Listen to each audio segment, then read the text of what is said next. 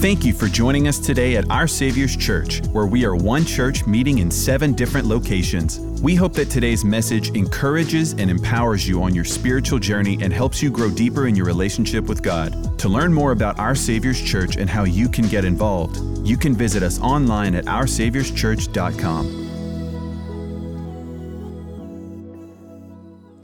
Let's dive back into our series, Who is Jesus? We've been camping out at the topic of Jesus the teacher.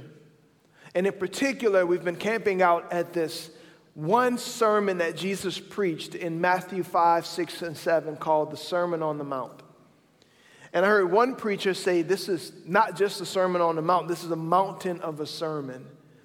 This is a massive sermon. This is the longest recorded sermon that we have from Jesus in all of all four of the Gospels the longest one that we have recorded. And just to recap a little bit of this, Jesus is gathered, he's gathered a crowd, and as Jesus often does, they follow Jesus to this mount, and Jesus sits down on the mount and he turns to his disciples and he begins to teach them. Now, why is that important?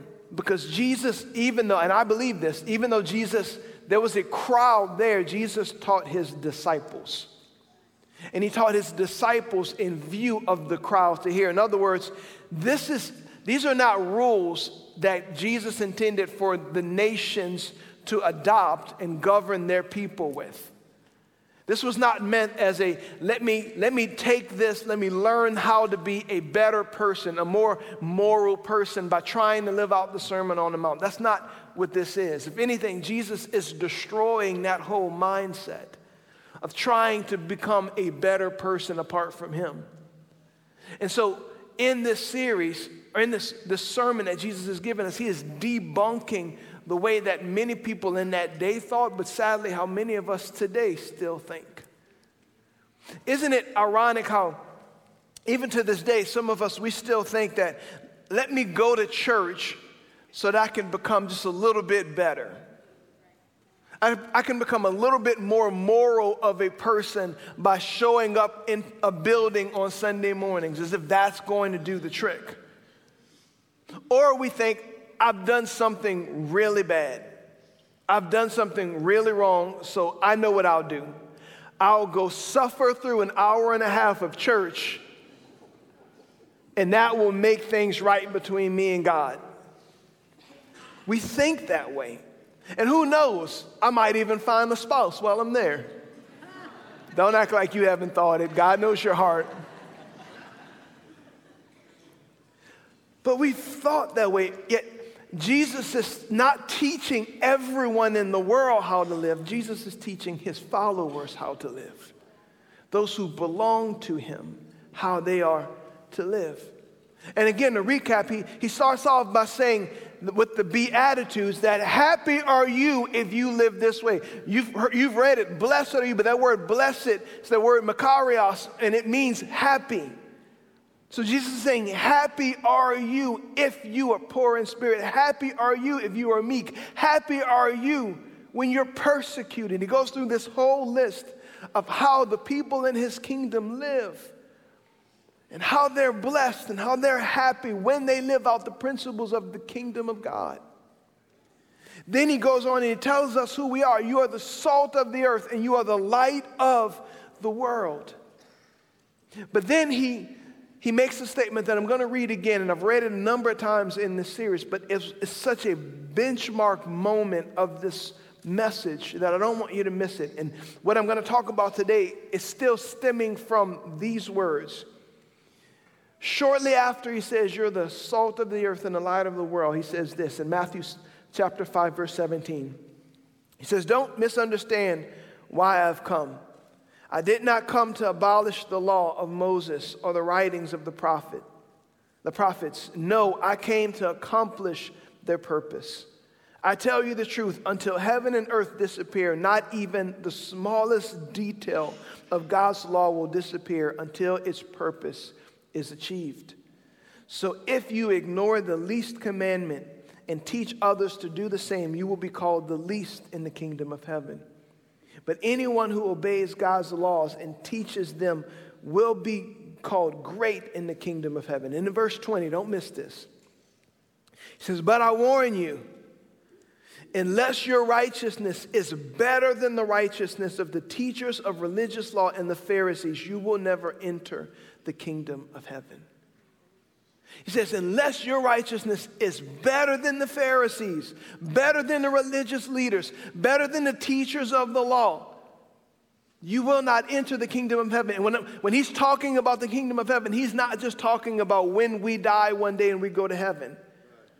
He's talking about the kingdom of heaven that begins here on earth and goes into all of eternity in its fulfillment. We've talked about that as well many times before, but I want you to get this picture. Jesus is, Jesus is saying you cannot enter that kingdom unless your righteousness is better than theirs. And how discouraging was that to hear? Because those guys had the corner of the market on being righteous. Those guys were the ones that you looked at and you thought, if anybody has their acts together, it's those Pharisees. If anybody's following the law to a T, it's those religious leaders. They, they were so strict in their adherence to the law and how they did it. Jesus, who, who, can, who can be saved? Who can make it into the kingdom if we have to be better than those guys? That was a bold statement that Jesus was making, but he was exposing something even with those words.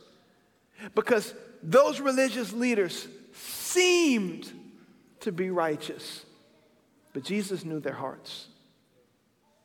Jesus was saying, they look great on the outside, but even their motivations for doing these righteous acts is wicked in my eyesight.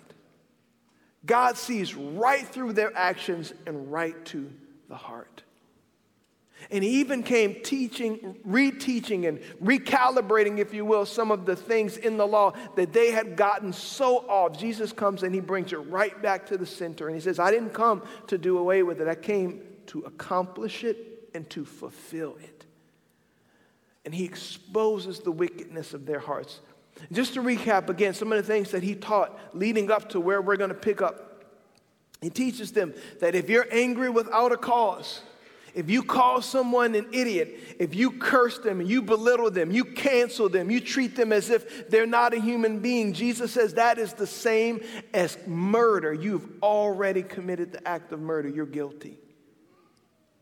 Jesus says if you even look at a woman with lust in your heart, you have already committed the act of adultery in your heart, you're guilty. And he's speaking to probably, likely, a group of men that are sitting there full of self righteousness, thinking, I've never committed adultery. I've never. And they heard that and they went, uh oh. And then he takes it a step further and he says, Not only that, but you're sitting back thinking, I'm not an adulterer. And Jesus says, every time you've divorced a wife, divorced the woman, sent her into a horrible life, all because you wanted someone else or didn't like that, and you, you divorced her simp- without her committing adultery, Jesus says, not only have you committed adultery, but you've caused her to commit adultery, and you have spread adultery throughout the land. So tell me again how righteous you are. And I know that last week was a heavy topic. I know because we talked about five different things, and everything I heard about that message was about that one topic. And I know it was heavy, but it was God's truth. But I also want you to hear this that message, the gospel, did not come to condemn. The gospel came to show the condition of our heart and to reveal our need for Jesus. It was the good news to save us. Jesus loves you right where you're at. He loves you no matter what you've done in your past. As a reminder, how many of you remember the story of the woman at the well? Jesus went that way to find a woman who had been married five times. And not only had she been married five times, but she was living with a man who was not her husband currently. And he gave her the hope of the world. And it so changed her heart that she went and told everyone about him being the Messiah. Now, if he did that for her, Doesn't, doesn't matter where you're at, He came to find you. He came to find you. So let me just say this that message was hard, it was heavy. It was to teach you his standard of righteousness. He is not okay with us going and divorcing for whatever we want to. But if you've done that in the past, go and sin no more. Go and sin no more. Then Jesus teaches about making vows. He says, Don't make them. Let your yes be yes and your no be no. Be a person of your word. Be a person whose integrity is so high you don't have to go, No, I promise, I swear. No. You're, when you say yes, people believe you. When you say no, people believe you. Because the people of my kingdom have integrity. He says, Don't be a vengeful people. Don't live eye for an eye, tooth for a tooth. Leave that to the governing bodies to judge people, but on an individual basis, we're not vigilantes. We don't take, uh, we don't take our own vengeance on people. We don't make our own recompense. We, we trust that to God. And we are a giving and a forgiving people. And then he teaches us to love our enemies, not just our neighbors. He says, Love your enemies. Because when you do, you are representing your Father who is in heaven. And then he finally says in Matthew 5 48, he says, But you are to be perfect, even as your Father in heaven is perfect. And that's where many of us go, Okay, I'm out. I can't live up to that. I can't accomplish that. Listen to me. That's the point. That's the point. And many scholars believe that when he's saying perfect, it's this word teleos, and it basically means complete, mature, reaching a goal. We're not to be like the Pharisees going, I'm good enough. I'm gonna keep all these laws so that I can be much better than you. No, we are, we've never reached our goal. We are being matured, we are being completed. Yet there is a moment when Jesus looks around and he says, It is finished. But we'll get to that in a moment.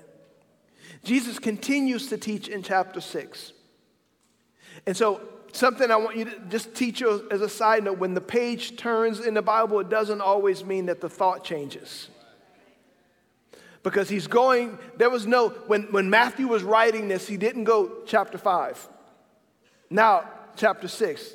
It was all a story, it was all a continuous thought. But this in particular, chapter 5, leads us right into chapter 6. Jesus is still talking about our, our foolish thought that our own righteousness makes us right before God. He's continuing that thought.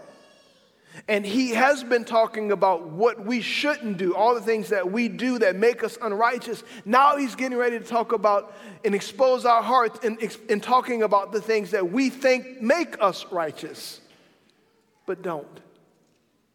So we don't even do the right things right. He says this in Matthew chapter 6, verse 1. Watch out. Let me pause there for a moment. When Jesus says, watch out, you better watch out. He's saying, be cautious. There's a trap here that is easy to fall into. It is, many of us fall into this trap, so be careful, be cautious. He goes on to say, don't do your good deeds publicly to be admired for you will lose the reward from your Father in heaven. When you give to someone in need, don't do as the hypocrites do, blowing trumpets in the synagogues and streets to call attention to their acts of charity. I tell you the truth, they have received all the reward they will ever get. But when you give to someone in need, don't let your left hand know what your right hand is doing. Give your gifts in private, and your Father who sees everything will reward you.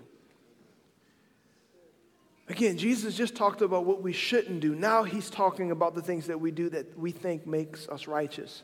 And he's getting ready to talk about three things. He's getting ready to talk about our giving. He's getting ready to talk about how we pray. He's even going to talk about how we fast. And in doing so, he's exposing our hearts. We only have t- time for one, so let's focus on that one. He's talking about your giving. Watch out. Be cautious. Don't do your good deeds to be admired by others, for you will lose the reward from your heavenly Father. Wait a minute, Pastor Gabe. I've been coming for the last couple weeks.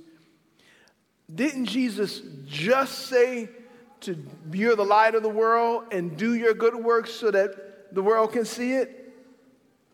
But is he saying this too? Which one is it? It's both. It's both. Okay, Pastor, now you sounding like a politician. Let me explain it to you.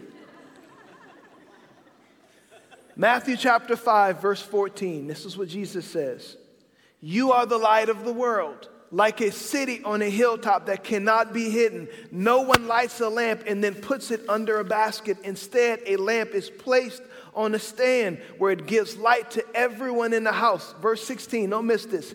In the same way, let your good deeds shine out for all to see.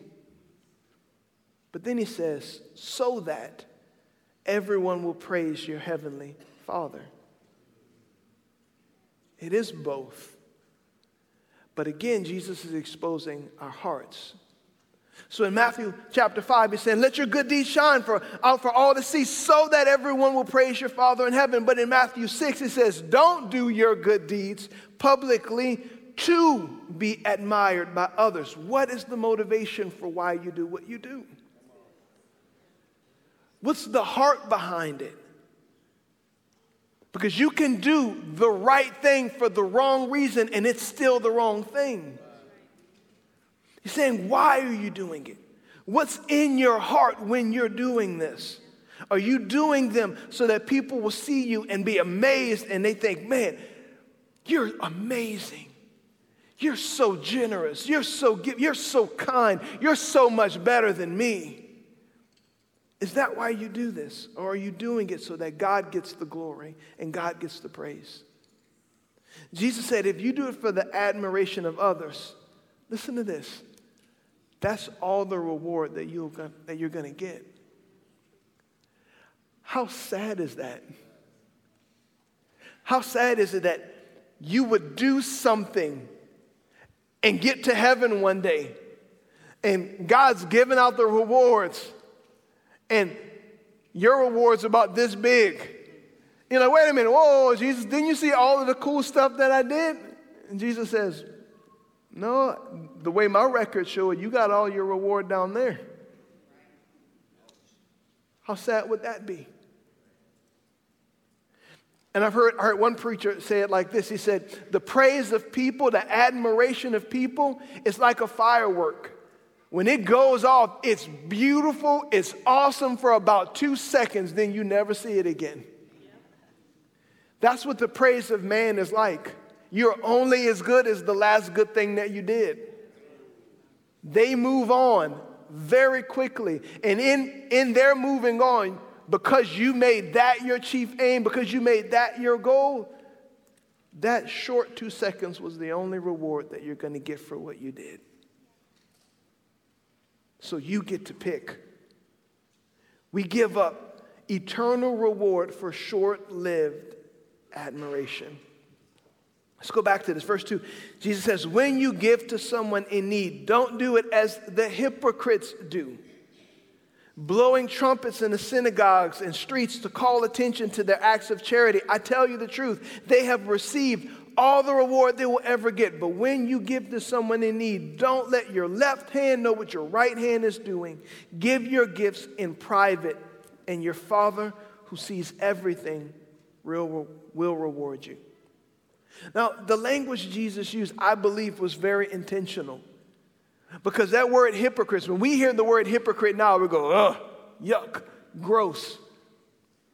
In that day, hypocrite, you know what it meant? Actor an actor. That's what they called people who acted in plays, people who acted in these, these whatever it is, dramas that they put on. They called them a hypocrite because they were acting in a manner that was not consistent with who they are. They were doing things and saying things that was not consistent with, with what was in their hearts.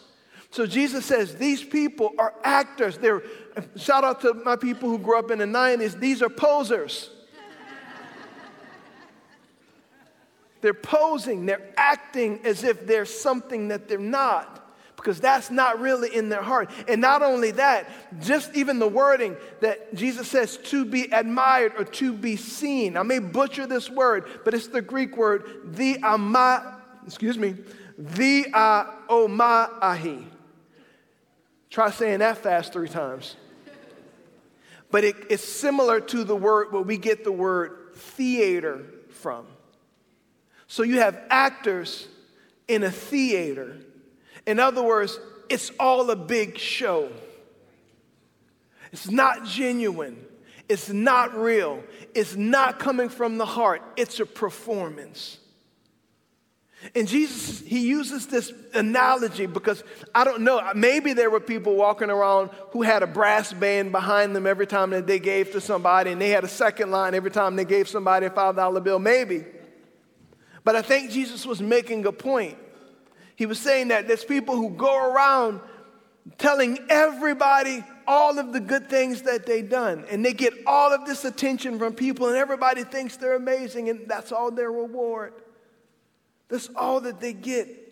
And as absurd as that sounds to us to think somebody would go around with a brass band every time that they give somebody something, we do something similar every time that we give somebody something and we decide to make a YouTube video about it. Or every time we decide we want to bless somebody and we take a selfie with a person in need so that we can feel better about ourselves giving to them and really exploiting them for our own selfish need for attention. And I'm not saying you don't need an attaboy from time to time. That's what spiritual family is there to encourage you, to build you up. We need that. But what's your ultimate goal? What's your heart after getting? Are you doing it for the praise of people or are you doing it for the glory of God? So, Pastor, how? Now I'm convicted. I'm used to doing it for these reasons. What am I supposed to do? How am I supposed to kill this? Jesus tells us how. And this is what he says. If you're, if you're listening to that going, I'm guilty of this. And can I be honest? We all are. We've all been guilty of doing something good for the wrong reasons. Jesus says, This is how you kill this give in private. Bless people in a way that nobody knows that it was you who did that. He's drawing a contrast between you're blowing a horn for everybody to hear, and he said, Now do it in silence and do it in secret. Now, let me tell you what that doesn't mean. That doesn't mean that you have to go to an extreme and literally you put on like a ninja's mask every time you give somebody a dollar bill. He's not talking about, he's not saying that you can't write a check to people and it all has to be anonymous and in cash. That's not what he's saying. He's talking about the heart. Where is your heart? Is your heart to honor God or is your heart to honor you? If it's for you, then start doing it in secret. Kill that side of your flesh. If you aren't sure, do it in secret. And if your flesh rises up every time nobody goes, good job, that's probably a problem. Do it in secret. Jesus deserves the attention. Jesus deserves the glory. He's the one who gave you the means and put it on your heart to even be able to bless them. He gets the credit. We don't. We don't. It's not that we don't want a reward as well, because there's people out there that would say, I just, I don't do it for any reward. Can I be very honest with you? I want a reward. I want a reward for what I've done. But I want a reward that comes from my Father. That's where I want my reward to come from. He gives a reward that lasts for eternity versus one that lasts for a moment. It's not for our own self righteousness, It's not for us to feel like a better person. Because here's the truth apart from Him, we are wicked. Apart from Him, we are poor in spirit. We have nothing to offer Him. That's why we need Him.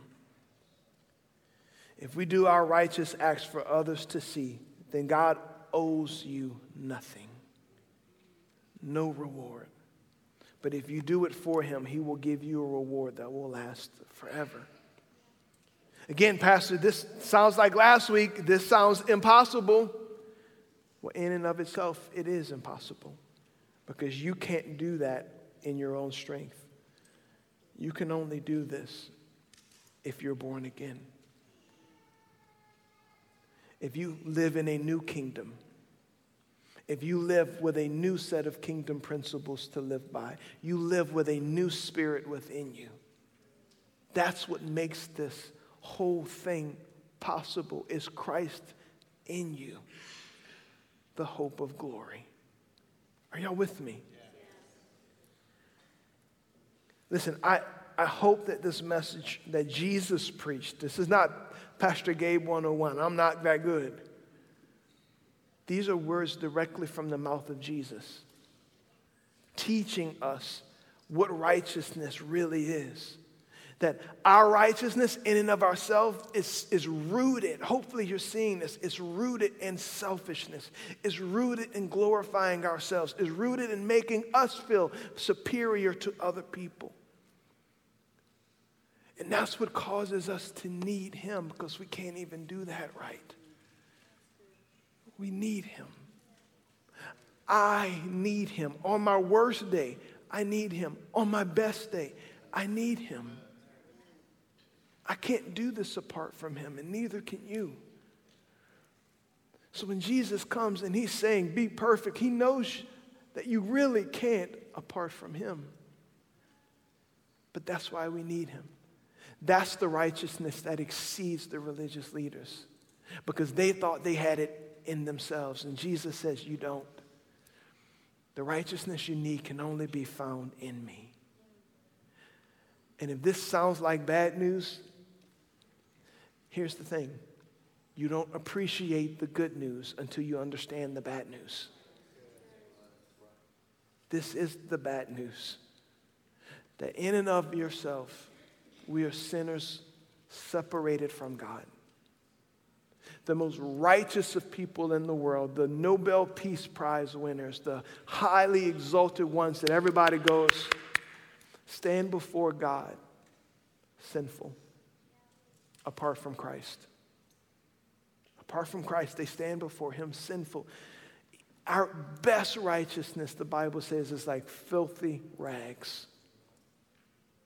Because it's us trying to accomplish something, us trying to do God's will apart from God. How does that work? We need Him. And when you understand that bad news, you can appreciate the good news. And here's the good news Jesus died on that cross and said, It is finished, so that he can give you real righteousness. That's the good news.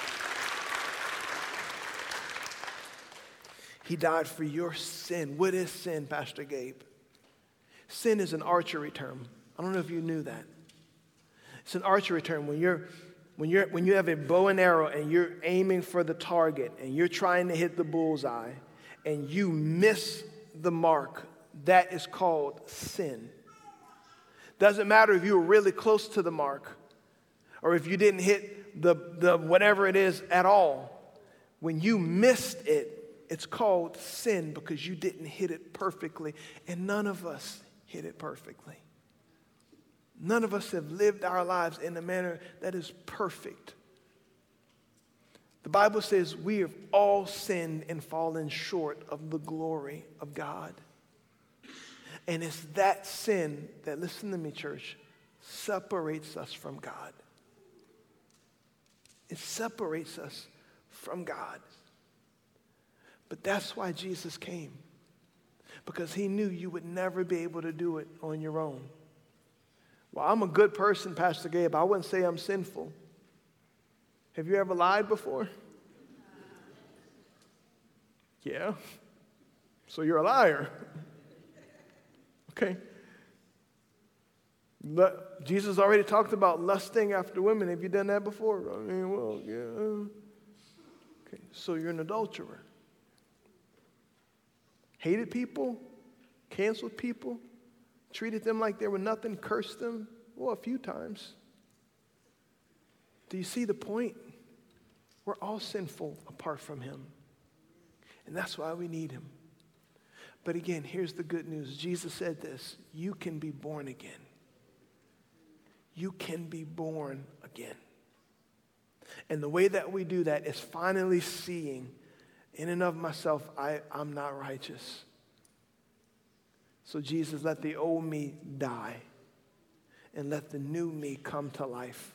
A new creation washed in your blood, born of the Spirit. And that word born again is exactly how it sounds. The old you dies. Coming to church does not make you a Christian. I've heard it say like this coming to church doesn't make you a Christian any more than going to McDonald's makes you a hamburger. Doesn't make you right with God.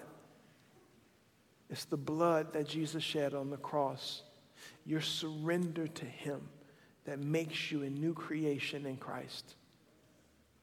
Some of you, let me say this, some of you have raised your hand many times hoping to earn something.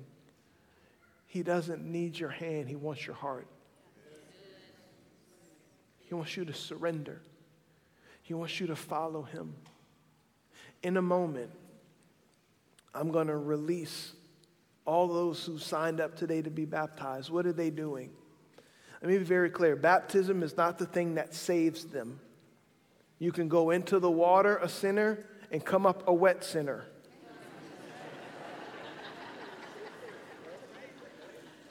That's not what saves you. It's the blood of Jesus. It's grace, is faith in Christ and what he's done that saves us. And so, what they're going to do is they're getting ready to make a public profession, an outward expression of what has inwardly happened already. They've been saved by the blood of the Lamb. Jesus has washed their sins away. And now, when they go in that water, they come up. It's like a wedding ceremony where they're coming out of it saying, I have a ring now, I belong to him. And I want everybody in this place to see it. I belong to Him. That's what they're getting ready to do. Can we celebrate that? Come on.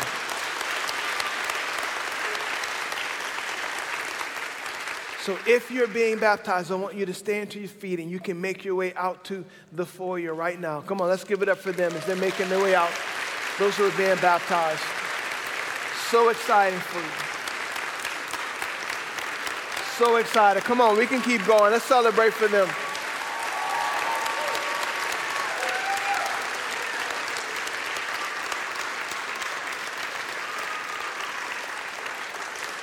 So good.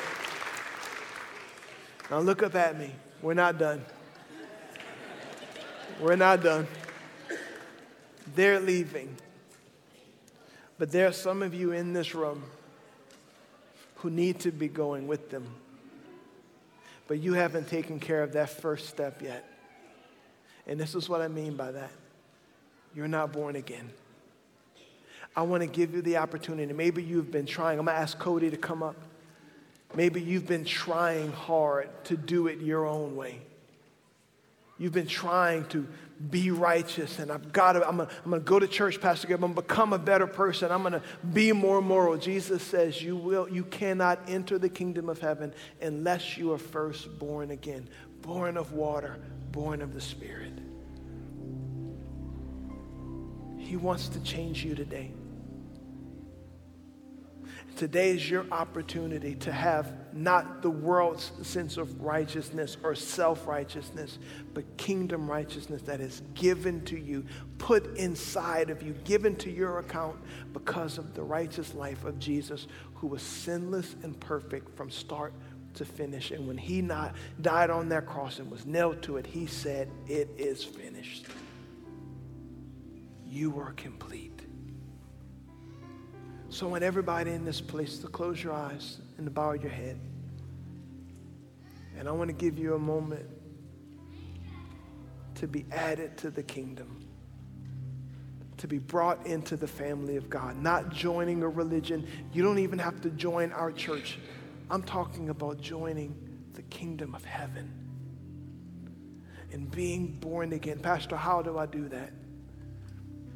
It's very simple. It's simple because Jesus did all that was complex. He did the hard, complicated part when he died on that cross. We say it this way every week. It's as simple as ABC. A, you admit. Admit what? The truth. That you're a sinner. That there is sin in your heart. That sounds so hard, Pastor Gabe, but it is so true. And it takes that honesty that humility to, to come before Jesus poor in spirit because he said, Blessed are the poor in spirit, theirs is the kingdom. He gives the kingdom to those who are honest and humble. So I need you. But then, B, you believe. Believe what? That the solution to your sin was Jesus dying on that cross, Him paying the price for your sin. And then, C, you confess Confess what? That He is now Lord. That you are surrendering to Him. And that you are following His kingdom way of living. And that you're turning control of your heart and your life and your spirit over to Him. If that's you today, I want to pray with you. I want to lead you in a prayer. And I'm going to give you some words, but it's not the words that are going to save you is what He's done and your faith and His grace that's going to save you in this moment. So if you say, Pastor, that's me on the count of three, I want to know who I'm praying with. I'm going to ask you to lift up your hand on the count of three, and then all of us are going to pray this prayer out loud together. Say these words with me when, when I do pray it. But one, two, three. If that's you, lift up your hand. You say, Pastor, that's me. I want to be born again. Keep it up high. Don't be ashamed. Don't be embarrassed. This is your moment with God. I see your hand. Thank you. Thank you. Thank you. Anyone else? Thank you, sir. I see your hand. Anyone else? Lift it up high. Thank you, ma'am. Thank you. Thank you. Thank you. Thank you. Thank you. Hands going up all over. And I want you with your hands up to look up at me. If you raise your hand, look up at me. Because I don't ever want you to forget this moment. This is the moment Jesus changed your life. This is the moment you are alive for. Now you can close your eyes. The church, let's pray this prayer out loud with all of these precious saints. Say, Dear Lord Jesus, I believe you are the Son of God. I believe on the cross you died for my sin, for my guilt and from my shame. I believe you faced hell so I would not have to go there. And you rose again from the dead to give me a place in heaven, a purpose on this earth, and a relationship with the Father. I repent of my sin. I turn away from it. And I commit to following you. And from this moment on, God, you are my Father. Jesus, you're my Lord and Savior. Holy Spirit, you're my helper. And heaven is now my home. In Jesus' name, amen. Come on, church, let's celebrate with every person that prayed that prayer.